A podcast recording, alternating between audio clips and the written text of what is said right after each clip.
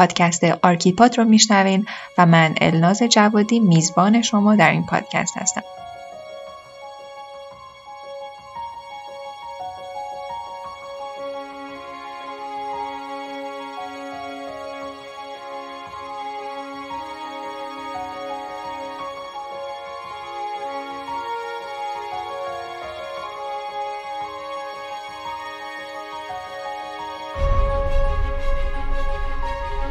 در هر اپیزود آرکیپاد سراغ یا چند معمار میرم تا با شما تجربه های کارشون رو به اشتراک بذارم. اگر دنبال پیدا کردن راهتون تو مسیر معمار شدن هستین، امیدوارم که این پادکست بتونه بهتون کمک کنه.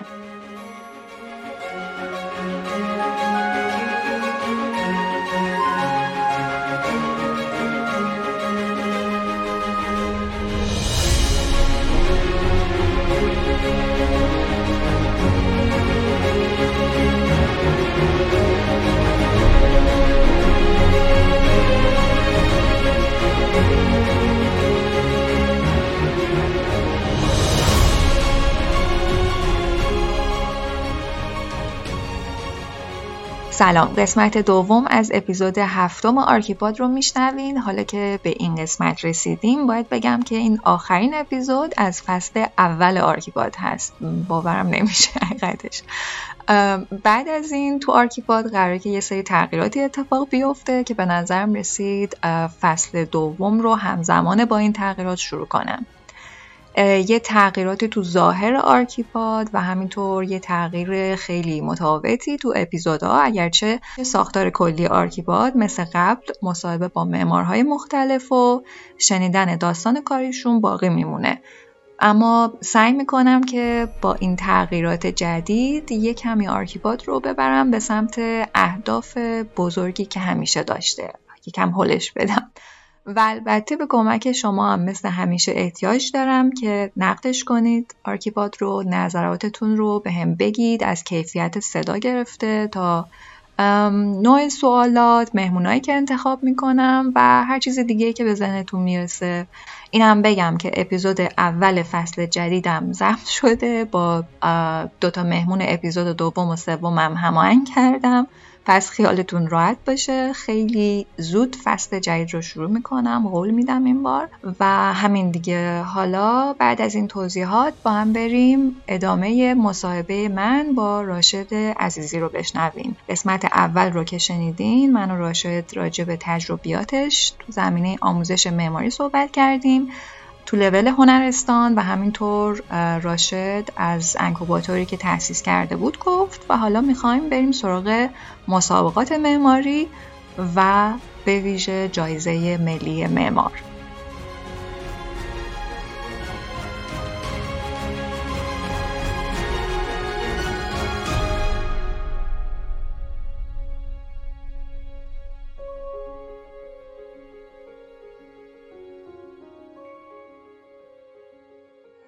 اگه اشتباه نکنم سال 93 فارغ التحصیل شدی از دوره ارشد معماری دانشگاه هنر اصفهان. خب بعد یعنی بعد که نمیشه گفت، یعنی از 92 تا 94 توی دفتر کار کرد، توی دفتر فرآیند منطقی، درسته؟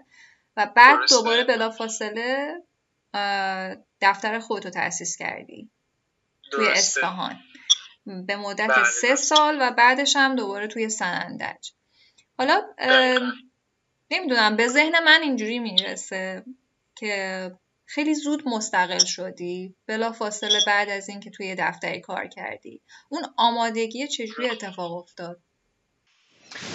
ببین، داستان ورود به کار مستقل برای من یه جوری پیوند میخوره به اون اشتیاقی که همیشه داشتم که بفهمم چیه حقیقت این رشته‌ای که دارم میخونم و توش کار میکنم. ببین، زمانی که توی دفتر کار میکنی خیلی تجربیات کسب میکنی. من خیلی چیزایی که از معماری یاد گرفتم از محیط دفتر فرآیند منطقی بود، از کسایی که باشون کار میکردم، کسایی که پیششون کار میکردم. ولی خب وقتی توی دفتر معماری کار میکنی به جنبه‌های محدودی از پروژه ها دسترسی داری. میدونی، من میخواستم این فرایند رو، یعنی من و بچه‌هایی که باهاشون کار رو شروع کردیم، می‌خواستیم این فرایند رو خودمون از اول تجربه کنیم. این پروژه‌ای که از کارفرما میگیریم فلان. قبلا کار کرده بودیم، بیرون از دفتر کار کرده بودیم، اما این که به صورت یک چیز منسجمی به اسم دفتر این اتفاق بیفته و منجر به این بشه که ایده های ما یه جای دیده بشه و مورد نقد قرار بگیره، توی اون سن و توی اون دوره برام خیلی جذابیت داشت. اینکه ما بفهمیم ما چندیم مثلا تا چه حدی توی این داستان پیشرفت کردیم، خیلی ذوق داشتیم که این کار رو بکنیم. در نتیجه شروع کردیم دفتر خودمونو و یک تا پروژه داشتیم، بعدش مسابقه شرکت کردیم. راستش نمیدونم بگم مثلا این کار به صورت سیاه و سفید خوب یا بد نمیبینمش، این تصمیم رو، چون یه خوبیایی داشت یه بدیهایی داشت. تو وقتی که مثلا یه جای ادامه میدی کار میکنی، زیاد کار میکنی، 4 سال 5 سال 6 سال، بسته به این که چقدر در جنبه های مختلف یک پروژه و در چه پروژه هایی دخیل باشی و درگیر باشی، میتونی تشخیص بدی که جا داره که بیشتر اینجا بمونی یا نه. میدونی اینا خیلی عوامل تعیین کننده‌ای هستن. شاید مثلا تجربه کردن دفاتر دیگه معماری، مثلا همون قدری که دفتر فرآیند منطقی بودم 2 سالمه دفتر توی تهران کار می‌کردم، خیلی به من چیزا اضافه می‌کرد. ولی این که دفتر خودمونم شروع کردیم و پروژه خودمون داشتیم، باز خیلی چیزا بهمون یاد داد. میدونی؟ یعنی اینا مسیرهاییه که همشون ممکنه و هر کدومش در نهایت تو رو به یک جایی میرسونه در این فیلدی که داری کار می‌کنی، در این رشته از دانش که داری کار می‌کنی. اما واقعا نمیشه پیش بینی کرد، مثلا بگی که اگه اون رو ادامه میدادیم کجا میرفتیم، اگه این کار رو میکردیم کجا میرفتیم.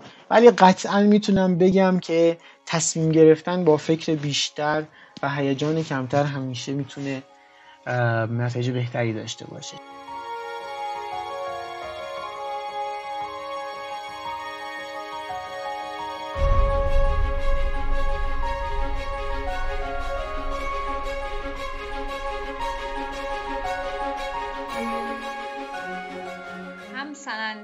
و هم اصفهان، هر دو جا در واقع تجربه کاری داشتیم. میخوام بدونم که اینا تفاوت تجربه چجوری بوده، هم از نظر مقیاس پروژه ها و هم از نظر اون دغدغه هایی که توی هر پروژه داشتی. ببین این سوال تو با یه مثال جواب میدم، شاید بتونی اتمسفر مثلا اصفهان و سنندج و تفاوتش رو متوجه بشی.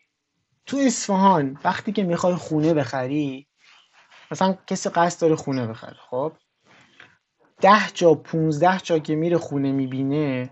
ما آرشیتکت خوب تو اصفهان خیلی داریم. اگه مثلا همه‌شون تو محله‌های مختلف اصفهان کار میکنن، از محله‌های متوسط بگیر به بالا همه آرشیتکت توشون کار میکنه. یعنی پروژه‌ای که آرشیتکت خوب داشته باشه زیاده تو اصفهان. شخصی که میره خونه میخره، بعد یه مدت خودش اصلا آگاه میشه به طراحی خوب، پلان چجوریه، فلانه، میبینه دیگه، خونه های مختلف رو تجربه میکنه، جاهای مختلف میره، بعد به یک درکی از مثلا طراحی معماری در حد خودش میرسه که دیگه اگه بره وارد پروژه های کیچ و بازاری بشه سریع میفهمه میاد بیرون. میدونی؟ یعنی این به مرور زمان برای مردم اصفهان جا افتاده، یعنی درک میکنن تفاوت بین خوب رو خوب، نمیگم همه ها، یه درصد زیاد اینو تشخیص میدن. و تو وقتی بخوای یه خونه ای که مثلا طراحی خوبی داره، حتی به همون دید نظام مهندسی خیلی کف داستان که پلان خوبی داره، روابط فضایی خوبی داره، آپشن هایی داری. ولی تو سندویچ هم اینجوری نیست. من یکی از بستگان میخواست خونه بخره، مثلا اینجا سندج به من زنگ میزد بریم خونه ببینیم. شاید باور نکنی این فرآیند 1.5-2 سال طول کشیده، اون آدم نتونسته خونه‌اش عوض کنه، چون ما هر جایی میریم میبینیم واقعا یه دونه مثلا طراحی خوب، روابط فضایی خوب وجود نداره اینجا. در نتیجه آدم رو به فکر میبره که دلیلش چیه و مهمترین دلیل اینه که اینجا هنوز معماری یک دیسیپلین نیست، یک حرفه است، حرفه‌مندیه، اوستاکاریه. مثلا پیمونکاره میره نظام مهندسی، نقشه آماده با تخفیف بهش میدن، میگن خب نقشه های آماده رو انتخاب کنی تخفیف میگیری دیگه. اینو انتخاب میکنه، همونو میره سنگکارشو میاره، ببینه تو بازار چه سنگی هست، سنگکاره اثر مثلا تصمیم میگیره، میزنه، همون پروسه‌ای که هممون باهاش آشنا هستیم دیگه، نمیخوام تکرار کنم. و نتیجهش میشه این چیزی که اینجا میبینیم. در نتیجه اینجا تعریف یک آرشیتکت، یک معمار که در یک دیسیپلینی فعالیت میکنه و میتونه یک ارزش افزوده‌ای رو از لحاظ معنایی و به طبع اون از لحاظ اقتصادی و از لحاظ مالی برای پروژه تو به وجود بیاره، خیلی ضعیفه. یعنی اینکه آرشیتکت باید اول خودش و جایگاه خودش رو ثابت کنه، لزوم حضورش در پروژه رو ثابت کنه تا بعد مثلا بتونه اعتماد سازی کنه و وارد پروژه بشه. اما همزمان یک قابلیت دیگر رو هم داره، اینکه وقتی که یک پروژه معماری اینجا به اتمام میرسه خیلی آدم ها رو تحت تاثیر قرار میده. این شانس وجود داره که دیده بشه و کسهای دیگه‌ای طرز فکرشون عوض بشه. این پروسه شاید طول بکشه، چون 5 سال دیگه، 10 سال دیگه کارهایی که مثلا شروع شده اینجا تک و توک آدم‌هایی که دغدغه‌مند هستن کار میکنن توی استان کردستان و مثلا اون چند نفر معدودی هم که هستن خیلی آدمایی هستن که هم با سواد و با دانش هستن، ولی خب اثر کمه دیگه. تو وقتی که مثلا یه جایی که 1000 نفر داره کار میکنه، 2-3 نفر توی اون 1000 نفر گمه. طول میکشه تا پروژه هاشون ساخته بشه و اثرگذاری خودشونو نشون بدن. این تفاوت بین اصفهان و سنندج وجود داره. دفاتر معماری تو اصفهان خیلی زیادن. تو برای اینکه بتونی آرشیتکت پیدا کنی خیلی سختی نداری. بحث اینه که از بین این آدمایی که کار میکنن نگاه کنی ببینی سیستم کاری کدومشون با سلیقه تو نزدیک‌تره و مثلا کدومش برای تو مثلا افوردبل از لحاظ بودجه‌ای که داری به نسبت دستمزدی که میگیرن. ولی اینجا واقعا با خود پیدا کردن آرشیتکت مشکل هست. یعنی کسی که مثلا تو یه پروژه‌ای رو بسپاری بهش و مطمئن باشی که این پروژه یک پروژه‌ای میشه که فکر و ایده پشتشه، این خیلی کمه. میدونی باستابش هم داریم میبینیم، مثلا تو مسابقات معماری هیچ اثری از پروژه های اینجا نیست متاسفانه. میگم تک و توک هستن به نسبت جایی مثل اصفهان که همیشه مثلا تو پروژه معماری، الان مثلا جایزه معمار امسال که خودت در جریان هستی اصفهانیا چه کولاک کردن. این به خاطر چیه؟ به خاطر اینه که آرشیتکتایی که اونجا هستن واقعا پاکار بودن، واقعا اصرار داشتن به اینکه یه کار متفاوت دیسیپلینی بکنن و در این زمینه سالها زحمت کشیدن و دفاتری که قدیمی تر بودن این فرصت رو فراهم کردن. آدم ها مشتاقتر بودن. درسته بحث مالی و همه اینها هم خیلی تأثیر داره. اوریج توان مالی مردم توی اصفهان خیلی فرق میکنه با مردم توی کردستان، ولی توی همین بیس مالی هم مثلا پروژه‌ای که من خودم کار کردم همه به شدت ارزون بودن، در محله‌های حاشیه شهر بودن. اینجوری نیست که اگه کسی بخواد و توانش داشته باشه امکان پذیر نباشه کار معماری اینجا کرد.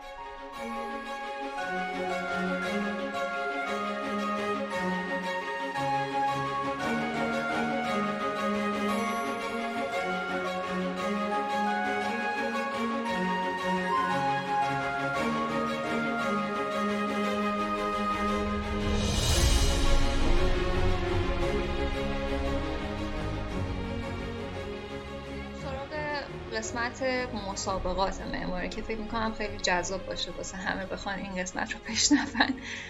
قبل از اینکه ولی راجع به جایزه معمار برام بگی و توضیح بدی که اصلا کلا پروسش چی بود، من یه سوال خیلی کلی دارم. اصلا چرا مسابقه معماری شرکت کردی و میکنی؟ چون توی رزومت دیدم که مثلا ساختمان سال مثلا آرک دیلی بوده، جایزه ملی تهران بوده و چیزای دیگه. ببین نمیتونیم پنهان کنیم که ما معمارها اگه بخوایم پنهان کنیم امکان پذیر نیست، چون محصول کار ما رو آدم ها میبینن، توش زندگی میکنن، باهاش بدبستون دارن. حتی اونی که توش زندگی نمی‌کنم از کنارش رد میشه تأثیر میپذیره ازش.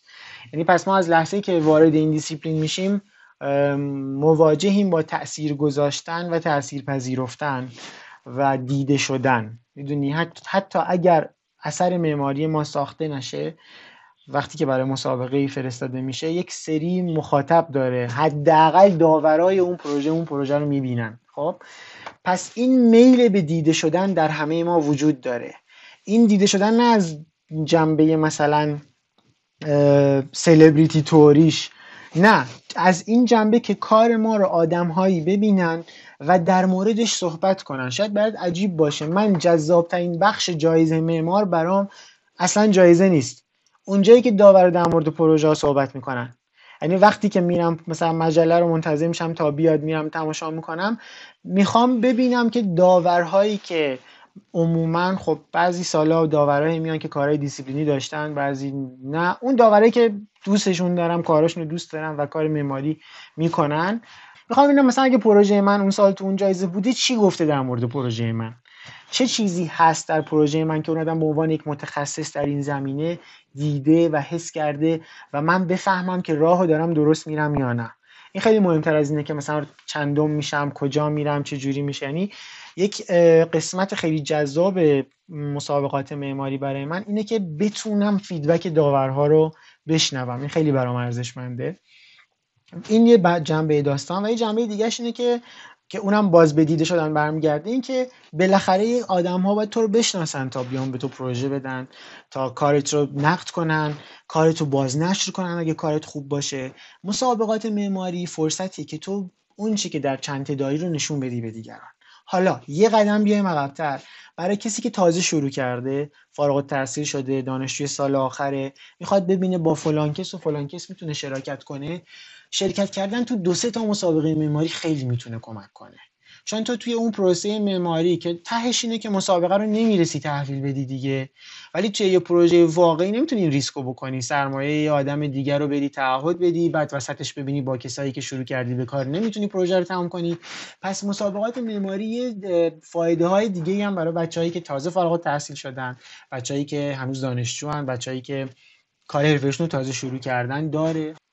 حتی برای کسایی که آرشیتکت هایی هستن که حرفه‌ای ان، دفتر معماری دارن، 15 سال 20 سال دارن کار میکنن، که عموما تو مسابقه های محدود شرکت میکنن، همین که در یک پروژه واحد در کنار رقبای کاریشون سنجیده بشن براشون مهمه و جذابه. و تو به عنوان مخاطب معماری، من به عنوان دانشجوی معماری میتونم یاد بگیرم که مثلا ایکس و ایگرگ و زد اومدن این پروژه رو طراحی کردن، یه پروژه واحد بوده، مدارک پروژه یکسان بوده، سایت یکسان بوده، خواستهای کارفرما همه اینا یکیه، اوتکام اینا چی شده، نتیجه اینا چی شد، محصول معماری در فرایند فکری این 3 نفر آدم در رویکرد به معماری چه تفاوت‌هایی با هم دیگه داره، از چه زاویه‌هایی و با چه لنزهایی میتونم به پروژه واحد نگاه کنم. در این هم برای من درس هست.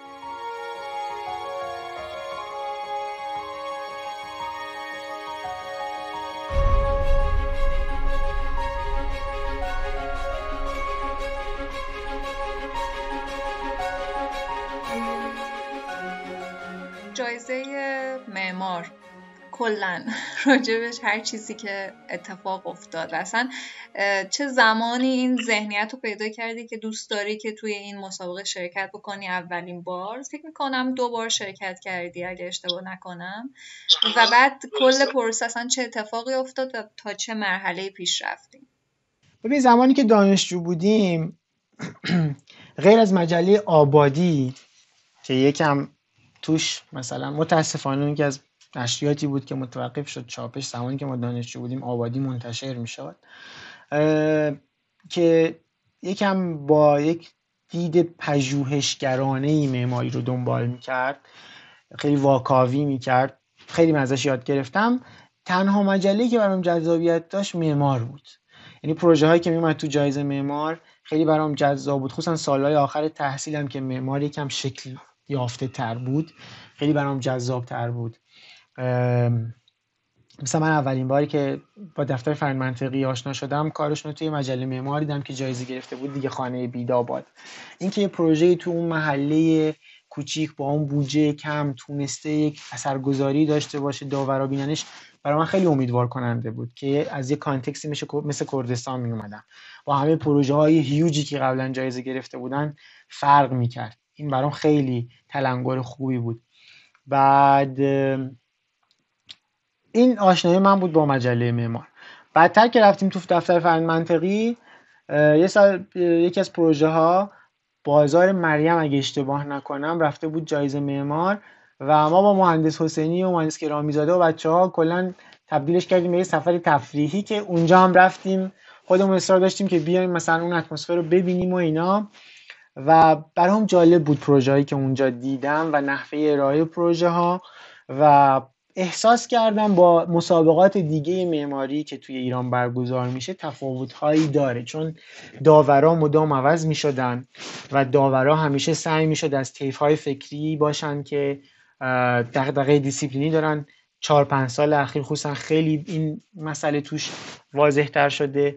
ببین نمیشه مسابقه‌ای در ایران برگزار کرد که حرف و حدیث توش نباشه، برچسبش نزنن، تیم فلانی اومد تیم فلان رو برنده کرد، تیم بیسار اومد تیم بیسار رو برنده کرد، اینا همیشه هست. خب من همیشه سعی میکنم اون چیزی که خودم دوست دارم توی پروژه هایی که میان تو مسابقات رو دنبال کنم، و دیگه بعد از این چند سال شاید مثلا به سلیقه خودم تا یه حدودی آگاه شدم، میدونم دنبال چی هستم توی این داستان، و مجله معمار اینو خالص‌تر بهم نشون داده. یعنی تا الان پروژه‌ای که اومده پروژه‌ای بوده که خیلی به کانتکسی که من ازش میام نزدیک بوده، و این شانس که تو اگر ایده‌ای داشته باشی، اگر به یک پروژه‌ای هر چند کوچیک از یک زاویه دیگه نگاه بکنی، این شانس وجود داره که تو یک اثر فرهنگی هم بذاری.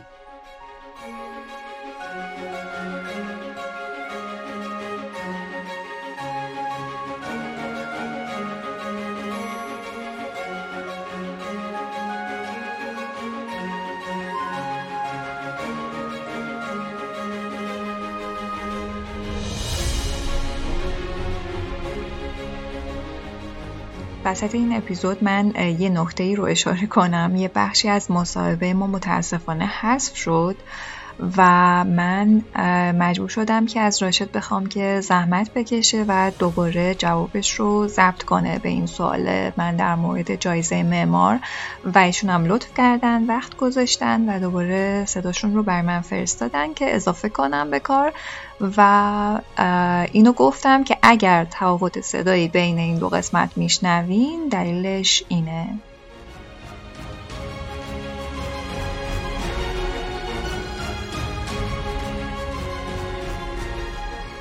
که چجوری اولین بار توی مسابقه معمار شرکت کردیم، خب قبلتر توضیح دادم که آشنایی من با جایزه معمار و مجله معمار چجوری بود و چه روندی طی کرده بود. اینکه اولین بار که خودمون تصمیم گرفتیم شرکت کنیم تو مسابقه معماری بود که فکر کردیم با محمد که پروژه خانه کامیاران رو کشیده بودیم و ساخته بودیم کردستان تو شهر کامیاران، وقتی که کار داشت پیش می رفت هرچی به پایان کار نزدیک می شدیم و بازخوردهای رو از مردمی که اونجا زندگی می کردن، کسانی که باشون در ارتباط بودیم می گرفتیم، خیلی جالب بود. در ابتدا آدم ها بدبین بودن نسبت به حضور ما اونجا، یعنی کارفرما مدام افرادی تو شهرهای کوچیک خیلی بابه که هی سرک میکشن تو کار هم دیگه، میخوام ببینن که چی شد، چی کار کرد فلانی، چی کار کرد. این که یه آدمایی از یه شهر دیگه، از شهر بزرگتر اومدن و توی اون پروژه شرکت کردن و گوشه ای از کار رو گرفتن، همیشه جای سواله براشون. و بعد همش میمدن به کارفرما میگفتن اینا سرت کلاه میذارن، اینا مثلا بلد نیستن، اینا. موقعیت زمین خودش خیلی موقعیت خاصی بود. حالا اگه پلانای اون پروژه رو دیده باشی، زمین کاملا مثلثه، یه مثلث کشیده در امتداد یک خیابان اصلی که مسلط به یک رودخونه‌ای در ورودی شهر کامیاران، و اینجوری بود که اینا مونده بودن که چجوری این پروژه رو بسازن. و حالا داستان این که چجوری این پروژه اصلا به ما ارجاع شد و اینا خودش طولانیه، حالا اینجا شاید وقتش نباشه، اما همینقدرشو بگم که از اول خیلی حساسیت رو این بود که ما این پروژه رو دست گرفتیم و من که مدام تو محل پروژه بودم و محمد اصفهان بود، یعنی کار طراحیشو با هم انجام میدادیم ولی خب من سر پروژه میرفتم، خیلی با این درگیر بودم. و چیزی که خیلی جالب بود این بود که هرچی پروژه شکل میگرفت، به آخر خودش نزدیک میشد، اعتماد آدم‌ها به ما، دیدگاهشون نسبت به ما، اونجوری که با ما صحبت می‌کردن خیلی فرق میکرد و خودمون رو احساس میکردیم. یه جوری که پروژه که تمام شده بود، روز عکاسی که رفتیم، هی همسایه ها می اومدن تشکر میکردن، چه میدونم، گفتن دمتون گرم، خیلی خوشگل شده، اینجوری شده، اونجوری شده. و بازخوردهای خوبی گرفتیم و به این فکر افتادیم که اگر واقعا این تاثیرگذاری رو ما در عمل دیدیم و آدم‌ها پروژه ما رو دوست داشتن، شاید این شانس رو داشته باشیم که در یک مسابقه مثل جایزه معمار هم این رو مطرح بکنیم و ایده خودمون رو اونجا بیان بکنیم و از این صحبت کنیم که چجوری قصد داشتیم اثرگذاری داشته باشیم توی اون پروژه.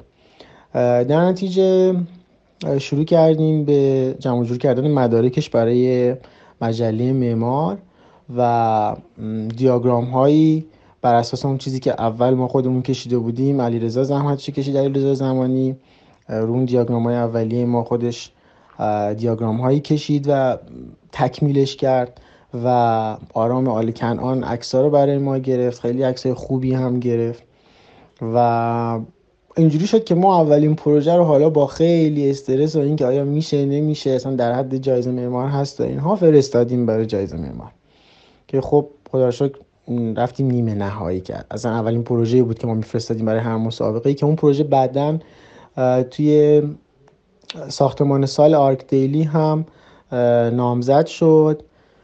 سال بعدترش تو جایزه نمای تهران رفت تو فینالیستا و دیاگرام اون پروژه هم که علیرضا زمانی کشیده بود توی بسترانگای سال 2018 آرک دیلی انتخاب شد که فکر کنم کلا تا حالا از ایران 3-4 تا پروژه توی بسترانگ سال بوده که یکیش این پروژه ما بود و خب خیلی برای من و محمد امیدوار کننده بود این نتیجه‌ای که گرفتیم. سال بعدش که پروژه‌ای که به مرحله اتمام برسه نداشتم و دیگه محمد دوست و شریکم از ایران رفته بود و خودم تنهایی کار می‌کردم و پروژه خانه لیلاخ اومد که اونم باز خیلی پروژه جالبی بود برام از این بابت که اصلا کارفرما قصد نداشت که این کار رو بکنه. این از طرف یک دوستی به من پیشنهاد شد که مثلا از این پروژه ها که فقط یه چیزی بکش که مثلا داداشم دست از سرم برداره، گفته که دوست تو معمار نقشه‌ای برای ما بکشه، اینجوری بود پروژه که الان می‌خواستن بعداً بسازنش همینجوری یه چیزی. حالا سال بعد که این طبقه پایینش رو اجاره دادن، این اضافه کنن به یه طبقه ساختمون داشتن، مثلا این طبقه بهش اضافه کنن و می‌خواستن مثلا سال بعد نمارومی کنن و با پولی که از اجاره طبقه پایین به دست میاد و این صحبت‌ها، که حالا من اون ایده رو پیشنهاد دادم که سازه و نما همزمان شد و اتفاقاتی که توی اون پروژه افتاد. اون پروژه رو هم دومین پروژه بود که فرستادم جایزه معمار که خب فینالیست سال 99 شد تو بخش بازسازی، گروه بازسازی. خب من فکر میکنم اون پروژه پتانسیل اینو داشت که توی مثلا چه میدونم 2-3 تا باشه، از فینالی کم بره اون ورتر، ولی خب من خودم به نقصانهایی هم که داشت آگاهم، کم و کاستیاش هم آگاهم. شاید اگر به صورت تیمی کار میکردم و مثلا کسایی بودن در کنارم که کمک میکردن، چون خیلی سخته پروژه‌ای که خودت این پروژه رو بکشی، خودت فاز 2 کنی، خودت بری سر ساختمون نظارت بکنی. میدونی این پروسه خودش یک پروسه سخت و زمانبری. حالا فرض کن شما 2-3 تا پروژه با هم دیگه داشته باشی، اینا همش این کارا رو باید براش بکنی، قطعا اون کوالیتی که در نظرت هست، اون کیفیتی که میخوای به جواب نمیرسه دیگه، اون 100% رو نمیتونی بذاری. در نتیجه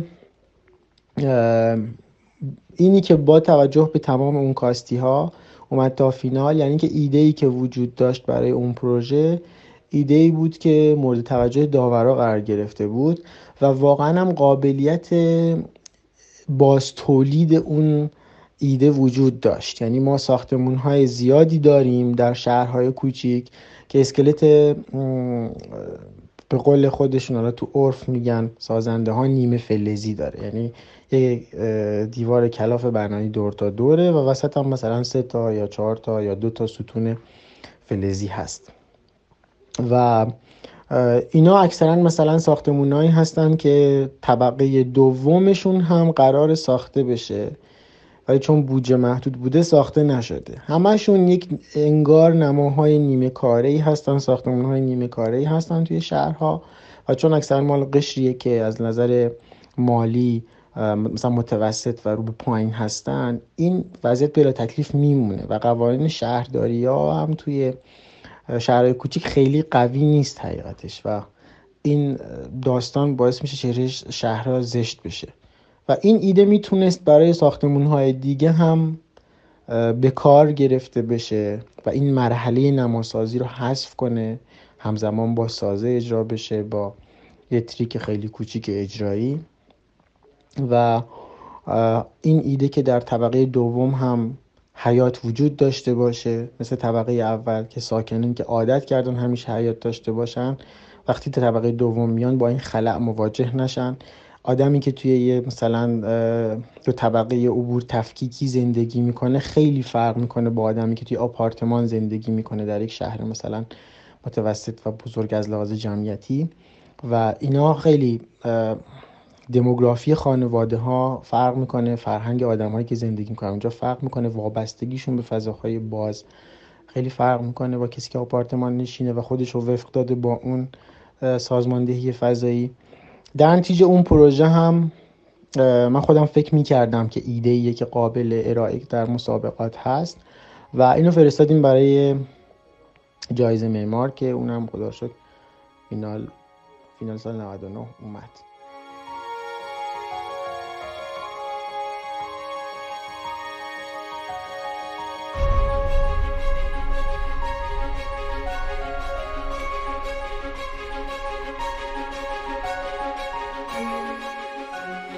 برگردی این مسیر رو کلن عقب، کجای مسیر رو عوض میکنی؟ اصلا شاید یه جاهایی رو حذف کنی، نمیدونم تغییر بدی. خب میشه از اونجا شروع بشه که ایران دنیا نیام؟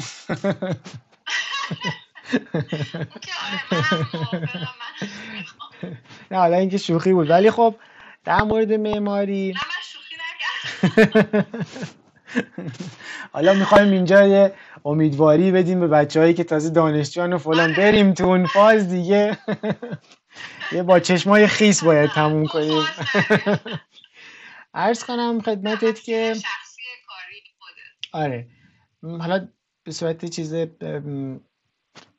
به خصوص‌تر در مورد معماری بخوایم صحبت بکنیم چون یه حالت چیز دیگه، یه حالت تصور رؤیاییه و کاری نداریم به شدن نشدنش، چون اینه که میگم نیاز داره که جنبه مالی و ایناش همش تامین بشه دیگه. مثلا زمانی که شروع کردم به تحصیل، حالا تا کارشناسیشو بگیم که هممون مجبور بودیم توی ایران درس بخونیم، شاید مثلا مقطع ارشد دیگه توی ایران نمیخوندم، یه مدرسه خوب میرفتم یه جای دیگه، یه جایی که واقعا معماری توش آموزش داده بشه و بعد توی مثلا همونجا یک جاهایی کار میکردم متناسب با اون پروژه با اون تحصیلی که داشتم، اونجا اکسپلور میکردم این تجربه رو، به نظر من برام خیلی جذابتر بود و صرف بیشتر در مورد یادگیری خود معماری. میگم متاسفانه دانشگاه ضربه زیادی به همه ما زده، سالهایی که تلف کردیم تو دانشگاه خیلی به همون ضربه زده. من اگه برگردم به اون دوران، همین توصیه هایی که به بچه ها کردم، واقعا کاری به سیلابس های دانشگاه نداشته باشید، خودتون بخونید، مطالعه کنید، مسابقه شرکت کنید، اینا بیشتر به صورت موعظه در اومدا ولی مثلا به خودم در اون سن دارم اینا رو میگم، میدونی اینا شاید باعث میشد که روند متفاوت تری رو در زمینه معماری برم. میگم سوالت رو از جنبه معماری فقط جواب دادم، این سوال خیلی جنبه های متفاوتی میتونه داشته باشه. ما حالتی از این جواب رو در نظر میگیریم که من وارد معماری شدم و حالا چیکار میتونستم بکنم که چه میدونم کریر بهتری داشته باشم، حس بهتری نسبت به خودم در فیلد معماری داشته باشم و در دیسیپلین معماری داشته باشم. بخونید، یعنی محیط آموزشی. آره بیشتر میخوندم 100%. آره این خیلی مهمه، این محیط آموزشی رو، تجربیات آموزشی رو تغییر میدادم. یعنی بخوام خیلی خلاصه بهت بگم، اگه برگردم به گذشته تجربیات آموزشیمو تغییر میدادم. بدونی یه مسئله‌ای که توی دانشکده معماری هست و اینو شاید اونجایی که سوالا رو پرسیدی فراموش کردم، ولی شاید اینجا بشه گفت، اینه که متاسفانه لنزی که به ما داده میشه برای نگاه کردن به معماری رو محدود میکنن به مثلا همین منابع تصویری مثل آرک دیلی، مثل پینترست، مثل مجلات معماری. خیلی گسترده تر از این باید دانشجوی معماری بدونه در مورد عالم.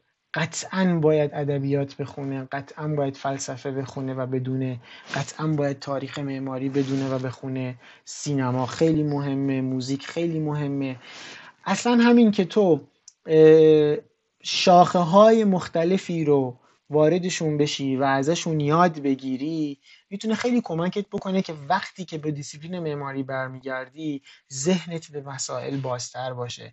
چون هر چیزی که ما طراحی میکنیم ظرفیه که به هر کدوم از اینایی که اسم بردم ربط پیدا میکنه.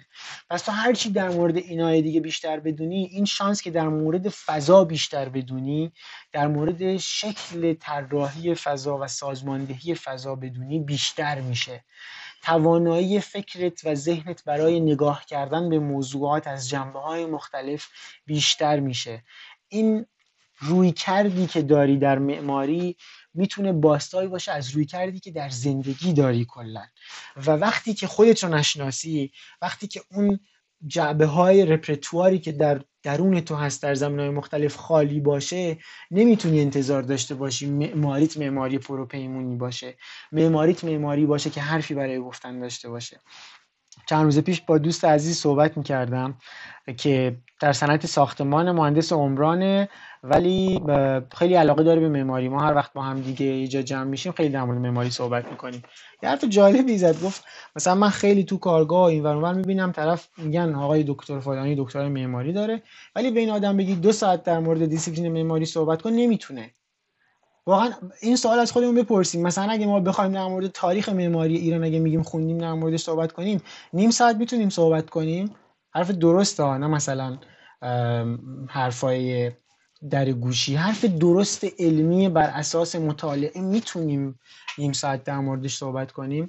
اگه میگیم فلسفه رو بلدی، میتونی نیم ساعت در مورد مثلا افلاطون صحبت بکنی. اگه مثلا میگی ادبیات بلدی، در مورد نویسنده‌هایی که ازشون خوندی میتونی نیم ساعت یه ساعت در مورد آثارشون صحبت بکنی. ما عادت کردیم به این سطحی بودن و این ضربه زده به خود من هم. اگر برگردم به عقب سعی میکنم که این رو در خودم توسعه بدم که متفاوت بشه فرهنگ یادگیریم و آموزشم. بیشتر روی این جنبه کار میکنم اگه برگردم عقب. خیلی هم عالی. مرسی ازت راشد. فقط اگر چیزی به نظرت میرسه که من ازت نپرسیدم و دوست داری اضافه کنی میتونی بگی. نه خیلی همه سوالات چالشی و خوب بود. میگم من اولین باری که توی همچین مصاحبه شرکت میکنم. از کسایی که صدای منو میشنون بعد از این یه ساعت خورده‌ای که صحبت کردیم، حالا نمیدونم تهش چقدرش به درد بخوره تو پادکستت بذاری، عذرخواهی میکنم. مرسی، لطف داری. عذرخواهی میکنم و امیدوارم که چیزایی که شنیدن براشون تازگی داشته باشه، باعث بشه فکر بکنن.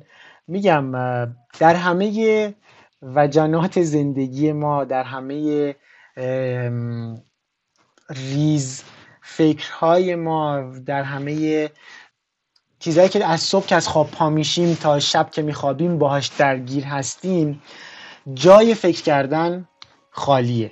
میدونی در همه وجه‌های زندگی ما، اینجوری بگم بهتره، گفتم وجنات، در همه وجه‌های زندگی ما جای فکر کردن خالیه و تو هر کاری که هستیم اگه بتونیم با تفکر انتقادی به خودمون، به کاری که میکنیم نگاه کنیم، این شانس وجود داره که بهتر بشیم، این شانس وجود داره که پیشرفت بکنیم، این شانس وجود داره که یاد بگیریم و امیدوارم که خودم بتونم این کار رو بکنم و ممنونم ازت.